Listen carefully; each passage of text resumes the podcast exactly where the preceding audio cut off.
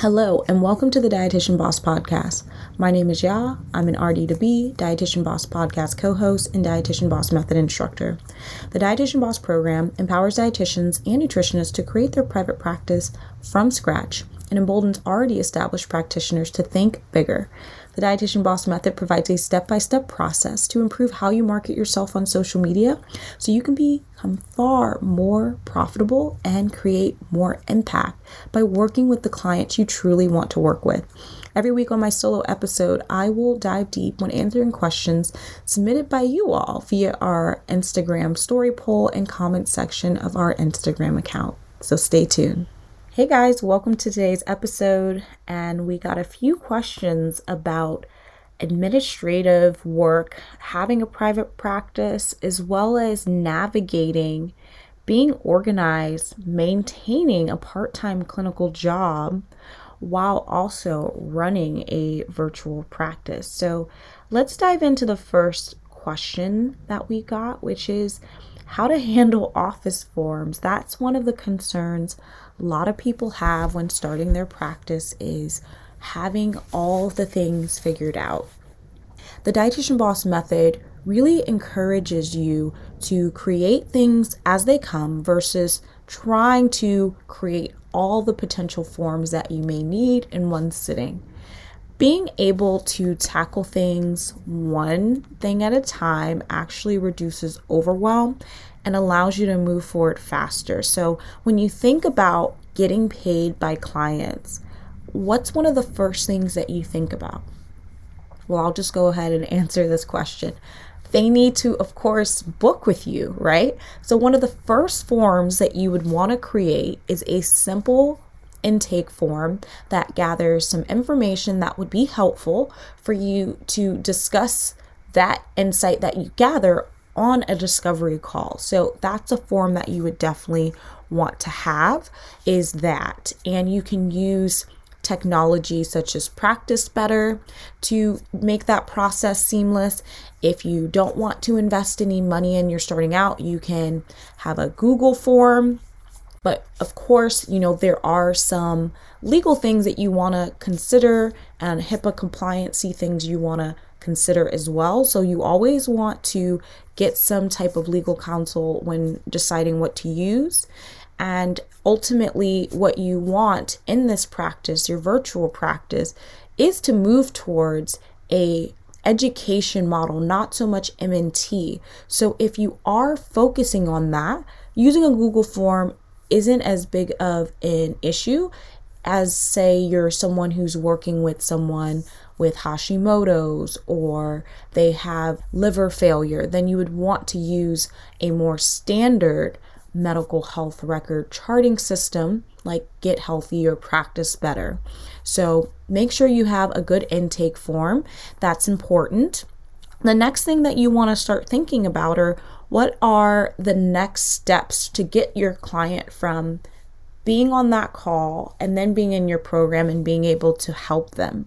You can create a slightly more advanced intake form that gathers some insights like their goals, being more clearly laid out than maybe on that first form that you created for them. You can also have them write out some of the skills that they want to work on, maybe some mindset barriers they want to work on, and have them document that at the start. It doesn't need to be a super thorough intake as it would be in a hospital because, again, the dietitian boss method does really push and lean towards an education model, meaning you're not going to be doing extensive health histories. Again, this may not apply to you. Maybe you do want to have a virtual practice with medical nutrition therapy, and that would be a different conversation. You would, of course, have a more detailed form. But if you're following the framework, you would want just simple information, things that are going to help you get your client from point A to point Z. And that document will allow you to guide the conversations on your coaching calls every week. And the coaching calls that we recommend are structured in a group setting, allowing you to maximize your time because you're able to serve a group of men or women or adolescents or whoever you're working with in that setting versus divvying up an hour to each of those people. So if you're collecting all these initial forms, you can see these general themes that can help you really start to shape your program and what value you're going to provide and working through the hurdles that they have acknowledged on that document in every week to then plan your program as you go. So, in essence, all you really need is a form to get those clients ready to get on the phone, and then a document once they've onboarded and paid everything, getting them set up that way. And then that way you've got some good insight from just those two documents. And of course, once you have that intake form, you would want to ensure that they have completed a contract. And that contract is going to outline the relationship that they have with you in this program. So it is again going to be case dependent. If you're doing the more nutrition education focus, you're going to obviously outline the group education calls, you're going to outline the rules for communication. Do they get to email you? Do they not get to email you? So you can work with a lawyer to outline like what should be in your contract so you are keeping everything kosher. So, those are the most important documents. Everything else, like handouts and things like that, that's all stuff that you can figure out down the road. You don't want to go creating a bunch of handouts around portion control or how to eat out or how to balance your plate, things like that. You can just create as needed versus trying to create all those forms at the start. So I hope that answers the person's question that asked about office forms. Really, those three are good enough to get you started. And the next question someone asked was being able to juggle their online practice with their part time clinical job. So, kind of going back to what I just talked about, if you're going to have an online practice, you just need really good structure and some basic things to get started. You don't need to overcomplicate this. So, really create those three forms that I just talked about. And then, what you also want to do is block out time on your schedule and dedicate hours for your private practice versus your hours that you're dedicating at your other work. And be very, very clear about the boundaries you hold around that time that you're working on your private practice. Like, what space are you going to sit in? Is it a special chair in your house? Is there a room in your house? You really want to set the stage and really treat this as an official thing versus like, I have this on my calendar and I'm not going to hold myself to it because, you know, I have this other job and that's really what's bringing in money right now. So you really have to treat it like it's something that's paying you a lot of money right now by setting boundaries around where you're going to do this work, how much time you're going to spend on this work, and what are some things that you're going to tick off your list every week so you move the needle.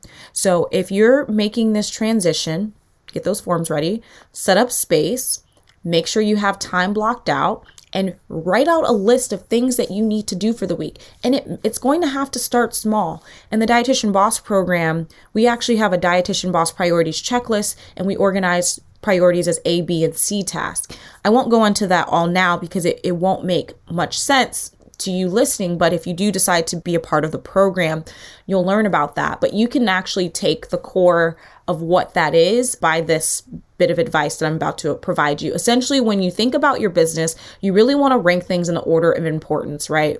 So you want to ask yourself, is looking at like swiggly fonts really important or is it you learning how to use Canva this week? That's important, right? So, swiggly fonts for your logo, I should be more specific, or actually learning how to use Canva this week. Like, what really matters. Like what's actually going to move the needle? It's definitely going to be canva first. So that would be on your task list. Then what else is important? Well we just talked about having a form so that could be second on your list. And of course in order for people to get to that form you need some type of link some type of calendar booking system. So that's something you can add to your list. So getting started is as simple as that. Like deciding that you're going to organize your day to devote to you're going to organize your day to devote time to this and you're going to have an environment that's set up for this and you're going to have your list of maybe three or so tasks that you're going to hold yourself to and you want to make sure that the tasks you're looking at are realistic, right? And not something like daunting because you only know what you know right now. So I gave you a couple of pieces of advice for free on this episode that you can apply. So those could be your action steps. And you just want to keep rinse, wash, repeat this cycle as often as you can because part of being an online nutrition coach, dietitian boss, having this practice really requires consistency and having a system in place allows you to be very consistent. So if you're making that transition, or maybe you want to do both for now, but at some point you will make the transition. Starting and organizing yourself now as if you've made the transition is actually going to be a very powerful thing for you to do right now. So, if you are ready to do this, you want to tell yourself that you're really doing this and commit to it and just start taking action. And the tips that I just provided are enough to get you started. And if you want some more productivity tips and you have questions around this, be sure to follow us on Instagram and check out when the sticker box comes up in the story and drop your questions around this. I look forward to answering more questions about this, and I'm wishing you all the luck and starting your online private practice. Until next time. If you identify as a female dietitian or student, apply to my coaching program. I'm accepting applications now. My clients go from zero to exceeding their sales goals. I save you time, energy, and I show you how to confidently become a dietitian boss. Thousands of your colleagues from around the world are doing it, and so can you. Apply on my website at libbyrothschild.com and check the show notes if you want that link right away.